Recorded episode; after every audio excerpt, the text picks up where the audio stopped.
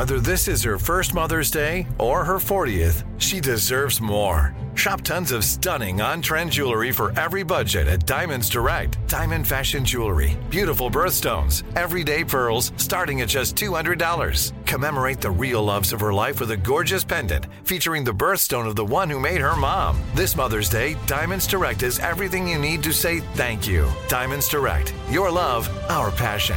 Online at diamondsdirect.com.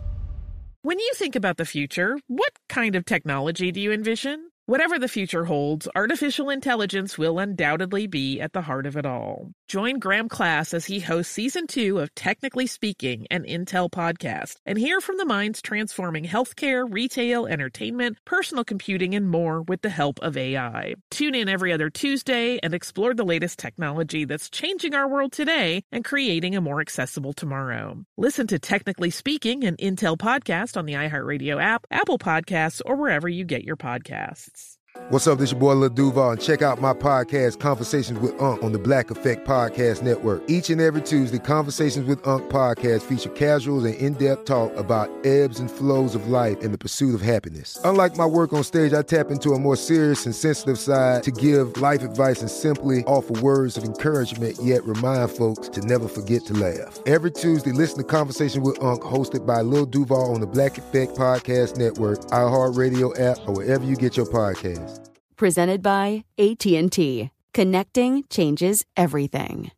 I'm Tracy from Stuff You Missed in History class. Are you a small business owner or even someone who dreams of entrepreneurship? Then check out season two of Mind the Business Small Business Success Stories from iHeart Podcasts and Intuit QuickBooks. Join hosts Austin Hankwitz and Janice Torres as they interview entrepreneurs sharing insights around starting and nurturing a small business. You won't want to miss these inspiring stories of entrepreneurship and discovering ways to business differently so you can too.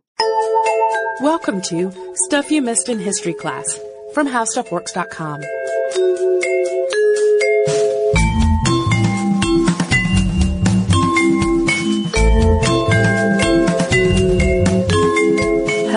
welcome to the podcast. I am Tracy V. Wilson. And I'm Holly Fry. And we are going to talk for this episode and another episode, so a two-parter about a, a court case that has been in the news a lot lately, and that is the case of Loving versus Virginia. Indeed, it's been discussed often because they're we're in the midst of another legal battle in the U.S. and it's actually going on in other countries as well uh, about marriage equality, and so we find ourselves often looking back at uh, previous cases that have gone to the Supreme Court. Right, and this particular one has been cited explicitly pretty often uh, in the ongoing debate that's before the Supreme Court as we record this. And it's about Richard and Mildred Loving. They were a couple whose relationship took them all the way to the Supreme Court.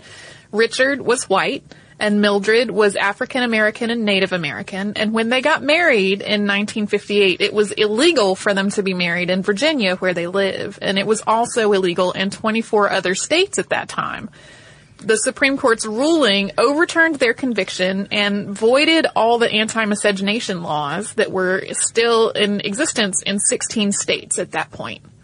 And in the greater context of the civil rights movement, Mildred and Richard got married uh, after Brown versus the Board of Education outlawed school segregation, after the Montgomery bo- bus boycott, and before the Greensboro lunch counter sit-ins.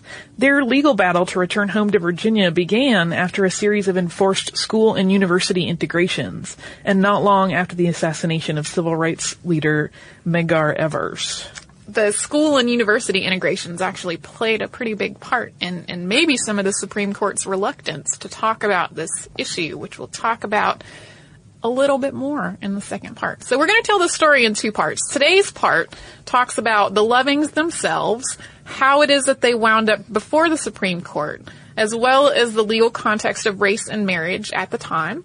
And then in the second part of this story, we'll get into the actual Supreme Court proceedings. They're a whole lot easier to make sense of when you understand sort of the legal context of what was going on at the time and the laws that had been on the books in the past. So we're going to start talking about Richard and Mildred. Yes, indeed. So, Richard Perry Loving and Mildred Dolores Jeter grew up in Central Point, Virginia, which is north of Richmond. The area had a reputation for being relatively laid back in terms of race relations, the kind of place that people just wanted to be left alone and leave one another alone. It had a very live and let live mentality. Right. They they had known each other since she was 11 and he was 17, but they hadn't gone to the same schools because the schools were segregated. Uh, their families had been friends and neighbors. Richard's mother was a licensed midwife, and she eventually delivered their three children, who were named Peggy, Donald, and Sydney. And Richard and Mildred decided to marry after Mildred found out she was expecting a child. He was a bricklayer and was 24, and she was 18. Her mother was part Rappahannock Indian and her father was part Cherokee. She generally identified herself as Indian, but under Virginia law, she was classified as Negro or black. So on June 2nd, 1958, they got married in Washington, D.C., which was about 100 miles away from where they lived. They had gone to D.C. to get married because it was illegal in Virginia for a white person to marry someone of another race. Mildred did not know this. It was also in, illegal in Virginia for a couple to go somewhere else in order to get married and then come back to Virginia. Richard did not know that part. So both of them were unaware of some of the law that was governing their relationship at that point. So back in Central Point at 2 a.m. on July 11th, 1958, Caroline County, Virginia Sheriff R. Garnett Brooks and two deputies entered the bedroom where the now married couple were sleeping after following an anonymous tip. This is sort of the one red flag of the, the live and let live, leave one another alone that, that has really come up in, in terms of the community in this story. Uh, the sheriff asked them what they were doing together, and Richard pointed to the marriage certificate that was hanging on the wall, at which point they were arrested for breaking Virginia's anti-miscegenation laws. Just as a side note, the word miscegenation has a first known use of 1863, and it was in common use by the 1864 presidential election in pamphlets that were made by opponents of Abraham Lincoln. So it was used as sort of a fear-stoking technique. It was sort of the the 1860s version of the slippery slope. If slaves were freed, then miscegenation was the next inevitable step. So it was a, a sort of a word that was coined uh, in light of the the battle over slavery in the United States. So Richard was released on bail after spending the night in jail following the arrest. Mildred was denied bail and actually had to stay in jail for four days. Until their hearing, because of Virginia law, they were required to live apart. So Mildred and Richard each lived with their parents. Their hearings took place in Bowling Green, Virginia, and Richard's was on July 17th, 1958, and Virginia's was on October 13th of that year. They each pleaded not guilty to the charges against them. When you think about the future, what kind of technology do you envision? Whatever the future holds, artificial intelligence will undoubtedly be at the heart of it all. Join Graham Klass as he hosts season two of Technically Speaking, an Intel podcast from Ruby Studio in partnership with Intel. Explore the future of technology that's rapidly evolving our world today with the help of AI. There is still so much work and research needed to fully understand the power and potential of AI, and Intel is at the forefront of implementing AI in revolutionary technology that's changing the world we live in for the better. In each episode, Graham interviews the minds transforming medicine and healthcare, retail, entertainment, personal computing, and more while pioneering new uses for AI in these spaces. Tune in every other Tuesday and explore the latest technology that's changing our world today and creating a more accessible tomorrow. Listen to Technically Speaking, an Intel podcast on the iHeartRadio app, Apple Podcasts, or wherever you get your podcasts. Xfinity has free premium networks for everyone this month, no matter what kind of entertainment you love. Addicted to true crime? Catch killer cases and more spine-tingling shows on A&E Crime Central. Crave adventure? Explore Asian action movies on Hi-YAH. Searching for something extreme? Check out skating, snowboarding, and more on Fuel TV Plus, the global home of action sports. And find crowd-pleasing bops on iHeartRadio's Hit Nation playlist. There's new free shows and movies to love every week. Say free this week in your Xfinity voice remote. I'm Tracy V. Wilson from Stuff You Missed in History class. Did you know small businesses make up 99.9% of all businesses in the United States? The world is powered by entrepreneurs, and if you're a small business owner or even someone dreaming of starting your own business, then you'll want to check out season two of Mind the Business Small Business Success Stories from Ruby Studio, from iHeartMedia, and Intuit QuickBooks. And every episode, hosts Austin Hankwitz and Janice Torres talk to entrepreneurs about how they've grown from the lessons of launching and nurturing a small business and how they have found success being their own boss. From the excitement of first starting out to finding the right tools and resources to process invoices and payments like QuickBooks Money, you won't want to miss these inspiring stories of entrepreneurship and discovering ways to business differently so you can too. And if you're a small business owner or even someone dreaming of starting your own business, then you'll want to check out season two of Mind the Business Small Business Success Stories from Ruby Studio, from iHeartMedia, and Intuit QuickBooks. Hi, I'm Cindy Crawford, and I'm the founder of Meaningful Beauty. When Dr. Sebagh and I decided to do a skincare line together, he said to me, We are going to give women meaningful beauty. And I said, That's exactly right. We want to give women meaningful beauty, which means each and every product is meaningful. It has a, a reason to exist, it's efficacious. You're going to get results. And then you just go out and live your life. Meaningful Beauty. Confidence is beautiful. Learn more at meaningfulbeauty.com. Judge Edward Stell III rejected their pleas and sent the case to the grand jury. But before they could appear before the grand jury, Mildred actually gave birth to a baby boy. Their lawyer, Frank Beasley, advised both of them to plead guilty, and his hope was that the judge would be lenient on them if, if they entered a guilty plea. So, on January 6, 1959, Judge Leon M. Bazile found Richard and, Mil- and Mildred guilty. He sentenced them to a year in prison, but he suspended the sentence if they would move out of the state and live somewhere else for 25 years, so he effectively banished them from the state of Virginia. They could each visit Virginia, but not together. They couldn't enter the state together, and they couldn't be together within the state. So they went to live with Mildred's cousin in Washington, D.C. Mildred went back home to Virginia for the births of two more children, but Richard couldn't be there with her for them, and they really weren't happy living in Washington, D.C.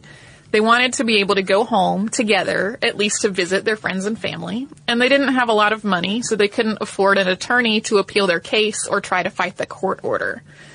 Mildred's cousin suggested that she write to Robert F. Kennedy, who was the U.S. Attorney General at the time, thinking that he might be able to lift the court order against them.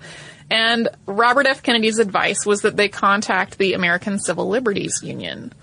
On June 20th, 1963, Mildred wrote a letter to the ACLU to ask them for help. And one line of it read, We know we can't live there, but we would like to go back once in a while to visit our families and friends. She was not aware, neither of them were aware of exactly how big of a battle that letter was going to launch. One of their lawyers from the ACLU was named Bernard or Bernard Cohen. And uh, Cohen's explanation of this was they just were in love with one another and wanted the right to live together as husband and wife in Virginia without any interference from officialdom. When I told Richard that this case was, in all likelihood, going to go to the Supreme Court of the United States, he became wide eyed and his jaw dropped. So, what we're going to talk about next is the sort of the legal backstory that you need to have in your minds once we actually get to the Supreme Court. A lot of these are pretty difficult cases and, you know, they involve actual people, which is, is one of the things that makes this kind of hard to talk about, I think. Uh, a lot of times when you read the legal synopses of, of Supreme Court arguments, the people involved are kind of left out, or at least they get obscured. Yeah, it's a much smaller role, and so a lot of the cases that we're going to talk about, we we're going to talk about who these people are and why this mattered to them. So this was obviously a pivotal moment in the civil rights movement, but it didn't happen in isolation. It followed a really long history of laws and court challenges that had already happened in the United States, starting as early as the colonies. Uh, these aren't the only cases and laws that were cited in the context of Loving versus Virginia, but these are all particularly notable ones. So we start in 1661 when Virginia was the first colony to pass a ban on interracial marriage.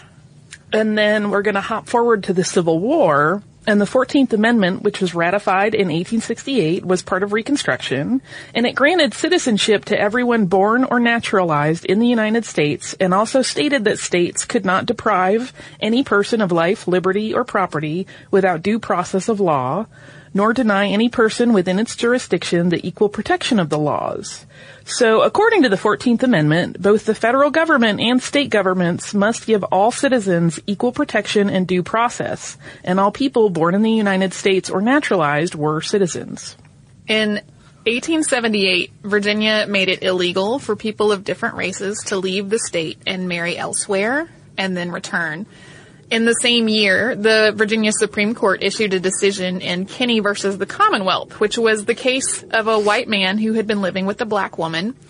Similarly, they had gone to Washington, D.C. to get married because they couldn't get married in Virginia, which meant that their marriage was invalid in Virginia. So the court upheld their guilty verdict in Kinney versus Commonwealth, and in this decision, the court called interracial marriages, quote, so unnatural that God and nature seem to forbid them. The Kinney versus Commonwealth ruling also cited an 1878 bigamy case, Reynolds versus United States. In this case, George Reynolds, who was Brigham Young's secretary, had been found guilty of bigamy. He was Mormon and he challenged the federal government's anti-bigamy laws, arguing that they violated his First Amendment rights to freedom of religion. The Supreme Court upheld states' rights to handle their own marriage laws. In the majority opinion, Chief Justice Morris R. Waite said, quote, It is impossible to believe that the constitutional guarantee of religious freedom was intended to prohibit legislation in respect to this most important feature of social life. The ruling was that the First Amendment protected belief, not religious practices that were criminal, in this case, bigamy. In 1883, Pace versus Alabama focused on the relationship between Tony Pace, who was black, and Mary J. Cox, who was white. They were living together but not married. The Supreme Court upheld the law itself, which prohibited relationships between unmarried people, including unmarried people of different races. But the Supreme Court also found that the penalty was different for couples of the same race versus interracial couples, and that aspect was viewed as unconstitutional. So in Pace versus Alabama, the Supreme Court upheld anti-miscegenation laws, as long as the punishment didn't differ in how severe it was for people of different races. Then, in the early 1900s, as immigrants of various races and ethnicities were coming into the United States, many states actually passed laws prohibiting inter- interracial relationships, and the federal government passed laws banning or restricting the number of immigrants from specific countries. There was a really increasing focus on the idea of racial purity especially on the racial purity specifically of white people. And that meant that the country, or the states that were passing these laws also had to define who counted as quote, white. So in Virginia, the law became increasingly narrow about who was classified as a white person. Before 1910, anyone with 25% or more African blood was considered to be black. That dropped to 15% in 1910, and then the one drop rule came under the Racial Integrity Act of 1924. So in Virginia, it became more and more strict of who was classified as a white person under state law. Under the Racial Integrity Statute, Section 2059, marriages between white and quote colored people were a felony. Both parties could be sentenced to between one and five years in prison. And in section 2058, interracial couples who were living in Virginia who married in another state and then returned to Virginia faced the same penalty because they were leaving the state to evade the law. These are the two sections of the racial integrity statute that Richard and Mildred Loving had been charged with and had pled guilty to breaking. Many states had repealed their anti-miscegenation laws by the time the Loving case actually made it to the Supreme Court. Anti-miscegenation laws had been struck down in California, Nevada, and Arizona in the late 1950s after court cases there. However, 16 states, all of them southern or bordering on southern states, still outlawed interracial marriages. And all of these 16 miscegenation codes had been upheld by lower courts. So we talked a little bit earlier about how a lot of this was going on after Brown versus the Board of Education outlawed school segregation. The United States Supreme Court had declined to hear several cases that were related to interracial marriage in the years leading up to Loving versus Virginia. It seemed to outside observers that in the aftermath of Brown versus the Board of Education, when there had been a violent backlash, when law enforcement had had to force schools to integrate all kinds of demonstrations and killings that the court just seemed reluctant to get into the idea of race relations in the South. But not long before being presented with the Loving case, the Supreme Court had heard the case of McLaughlin versus Florida. In question was Florida statute 798.05, which stated, quote, any Negro man and white woman, or any white man and Negro woman who are not married to each other, who habitually live in and occupy in the nighttime the same room, shall each be punished by imprisonment not exceeding 12 months, or by fine not exceeding $500. There was no similar law in Florida for couples of the same race. There were other laws outlawing adultery and lewd cohabitation, but these required proof for conviction. And 798.05 did not. The case actually went before the U.S. Supreme Court in December of 1964, and although it didn't apply to anti-miscegenation laws as a whole, the court unanimously struck down the Florida law. Requiring different proof based on race violated the Equal Protection Clause of the 14th Amendment. It was while the McLaughlin case was being prepared that Mildred's, Mildred Loving's letter arrived at the ACLU. The ACLU had been on the lookout for cases that would help them take down the anti-miscegenation laws. And that is where we're going to stop with part one. That's the context for what was going on in the world and what was going on in the law leading up to the actual Supreme Court hearing, which we will talk about in the next episode. When you think about the future, what kind of technology do you envision? Whatever the future holds, artificial intelligence will undoubtedly be at the heart of it all. Join Graham Klass as he hosts season two of Technically Speaking, an Intel podcast from Ruby Studio in partnership with Intel. Explore the future of technology that's rapidly evolving our world today with the help of AI. There is still so much work and research needed to fully understand the power and potential of AI, and Intel is at the forefront of implementing AI in revolutionary technology that's changing the world we live in for the better. In each episode, Graham interviews the minds transforming medicine and healthcare, retail, entertainment, personal computing, and more while pioneering new uses for AI in these spaces. Tune in every other Tuesday and explore the latest technology that's changing our world today and creating a more accessible tomorrow. Listen to Technically Speaking, an Intel podcast on the iHeartRadio app, Apple Podcasts, or wherever you get your podcasts. Xfinity has free premium networks for everyone this month, no matter what kind of entertainment you love. Addicted to true crime? Catch killer cases and more spine-tingling shows on A&E Crime Central. Crave adventure? Explore Asian action movies on Hi-YAH. Searching for something extreme? Check out skating, snowboarding, and more on Fuel TV Plus, the global home of action sports. And find crowd-pleasing bops on iHeartRadio's Hit Nation playlist. There's new free shows and movies to love every week. Say free this week in your Xfinity voice remote. I'm Tracy V. Wilson from Stuff You Missed in History class. Did you know small businesses make up 99.9% of all businesses in the United States? The world is powered by entrepreneurs, and if you're a small business owner or even someone dreaming of starting your own business, then you'll want to check out season two of Mind the Business Small Business Success Stories from Ruby Studio, from iHeartMedia, and Intuit QuickBooks. And every episode, hosts Austin Hankwitz and Janice Torres talk to entrepreneurs about how they've grown from the lessons of launching and nurturing a small business and how they have found success being their own boss. From the excitement of first starting out to finding the right tools and resources to process invoices and payments like QuickBooks Money, you won't want to miss these inspiring stories of entrepreneurship and discovering ways to business differently so you can too. And if you're a small business owner or even someone dreaming of starting your own business, then you'll want to check out season two of Mind the Business Small Business Success Stories from Ruby Studio, from iHeartMedia, and Intuit QuickBooks.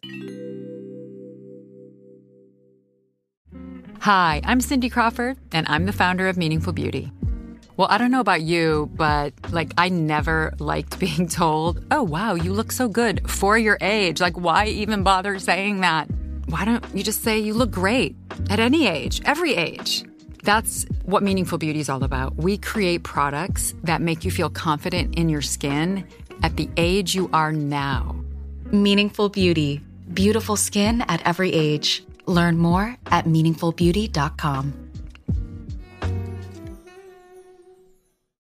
you also have listener mail for us? I do, and it is just coincidentally, it's a completely apt email to go with this episode today. It came in over the weekend.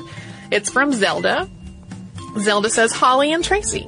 Recently, the new Bioshock game came out for PS3, Xbox, and PC, and a lot of people have gotten really angry.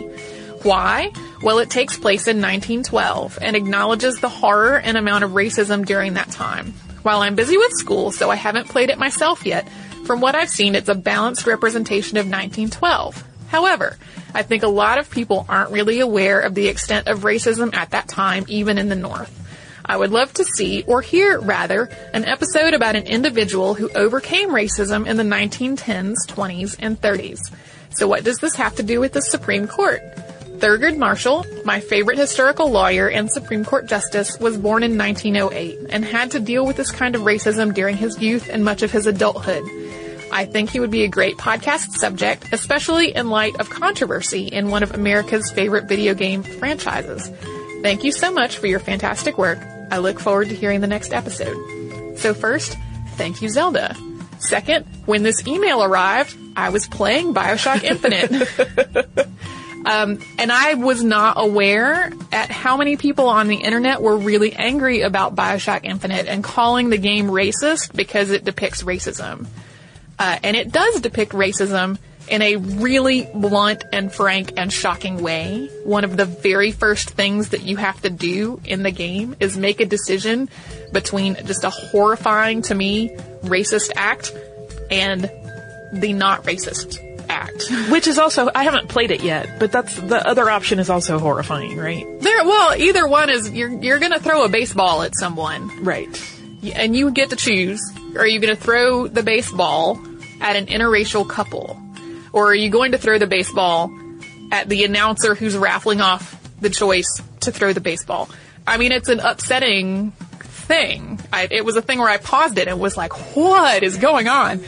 Um, and there's a lot when you're walking around the world of Bioshock Infinite. There, there are like propaganda posters. There's uh, also pretty early in the game. Bathrooms are a big thing in the Bioshock franchise. You're Yeah. like always in these Trainspotting bathrooms in Bioshock, and the Trainspotting bathrooms in Bioshock are the ones that are labeled for colored and Irish. And it's it's upsetting. Yeah. And it's it's upsetting to a modern player, and then there are people who who are interpreting this as racist.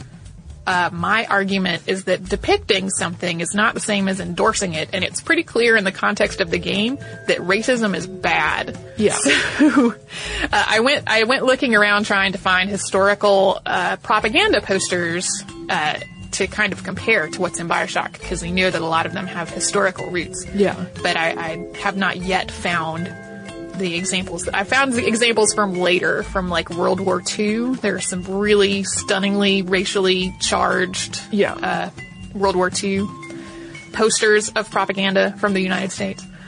Um, so yes, thank you very much, Zelda, for sending this. It's, uh, I think, particularly relevant to both the game and what we're talking about in this episode today. Holly and I were talking, I think, yesterday about how the, the view of the civil rights movement that many people learn in schools is very sanitized. Yeah, it's similar to what you said earlier when we're discussing and learning it, particularly in school when, um, you know, it's often being presented as facts to remember. We lose track of the actual people that were involved and affected and suffering in many cases. And so it's, it's easy to not really think about the human condition involved in some of these elements. Right. I have not gotten to the end of Bioshock Infinite yet, so I can't really comment on how the story goes from beginning to end. There are definitely things to be angry about in that game. It's extremely violent and extremely gratuitously graphically violent.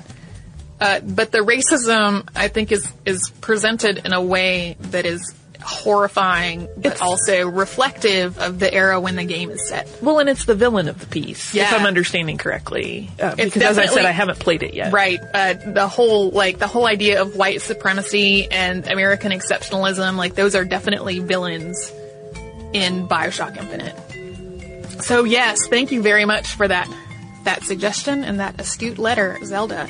If you would like to write to us, you can. We are at uh, historypodcast at discovery.com. We're also on Facebook at facebook.com slash historyclassstuff and on Twitter at Missed in History. We have recently launched a Tumblr at missedinhistory.tumblr.com and we're on Pinterest. If you would like to learn more about what we've talked about in this episode, you can go to our website and put civil rights movement into the search bar and you will find how the civil rights movement worked. You can do all of that and more at our website, which is howstuffworks.com. For more on this and thousands of other topics, visit howstuffworks.com.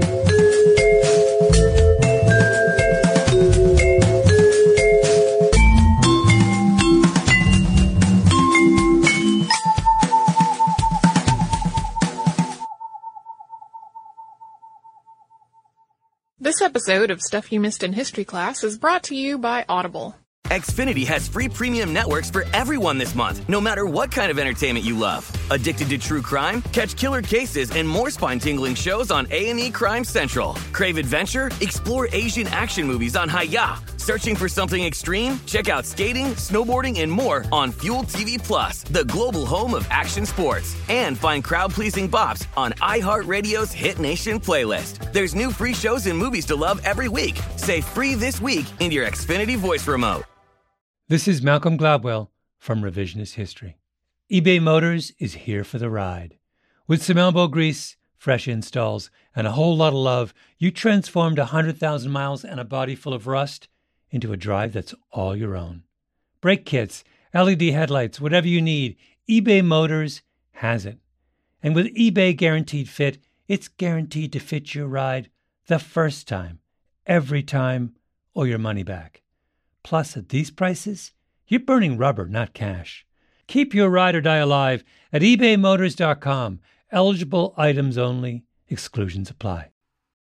This is Raquel Willis from Queer Chronicles.